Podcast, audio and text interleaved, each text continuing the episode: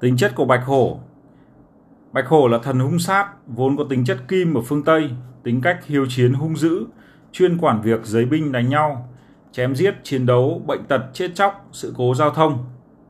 Đoán người thì tính khí uy hùng, có quyền lực, nhất định, có nghĩa khí, đảm nhiệm công việc kỹ thuật vượt trội.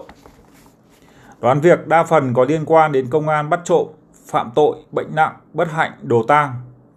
Trong kỳ môn độn giáp đại toàn có ghi Bạch Hổ tiếp nhận Kim ở phương Tây là thần dũng mãnh, chủ chiến đấu binh qua. Gọi là can qua thì dễ hiểu hơn. Can qua là vũ khí va chạm.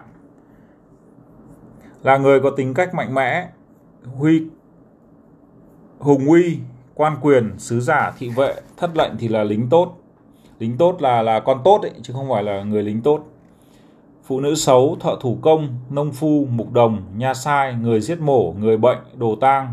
Về vật là kim ngân, đao kiếm, tiền tài, rùa, ba ba, thùng luồng. Thất lệnh thì là sắt mục nát, gói ngạch, ngói gạch, lưới. Khác thường thì là cuồng phong mưa đá, xét đánh chết vật. Về việc là tranh tụng, bệnh tật, tử thương, đi đường ngã bị thương, lưu luyến, đánh rơi. Màu của nó là trắng xanh dương, hình của nó là sắc nét, số của nó là 7 và 5. Đại biểu kỹ thuật vượt trội uy nghiêm, mọt mặt màu trắng, tên có họ Bạch, mạnh mẽ, xương cốt, ổ khóa, chó sói, nhím, vũ khí, sư tử đá, quân nhân, tất cả những thứ có thể làm con người bị thương.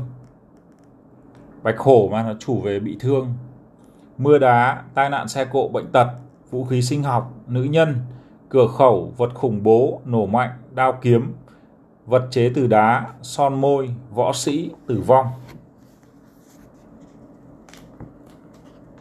Theo Bạch Hổ nó nó thiên về những cái việc nó rất là quyết liệt, nó rất là cuồng bạo, nó phù hợp với cả những cái việc mà chấn áp bạo loạn hoặc là nó thể hiện những cái việc mà cần sử dụng vũ lực có tác dụng tất tức thời. Còn hậu quả về lâu dài thì nó không cần biết.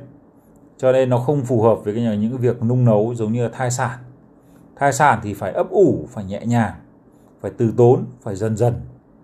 Bạch hổ thì nó không cần như vậy.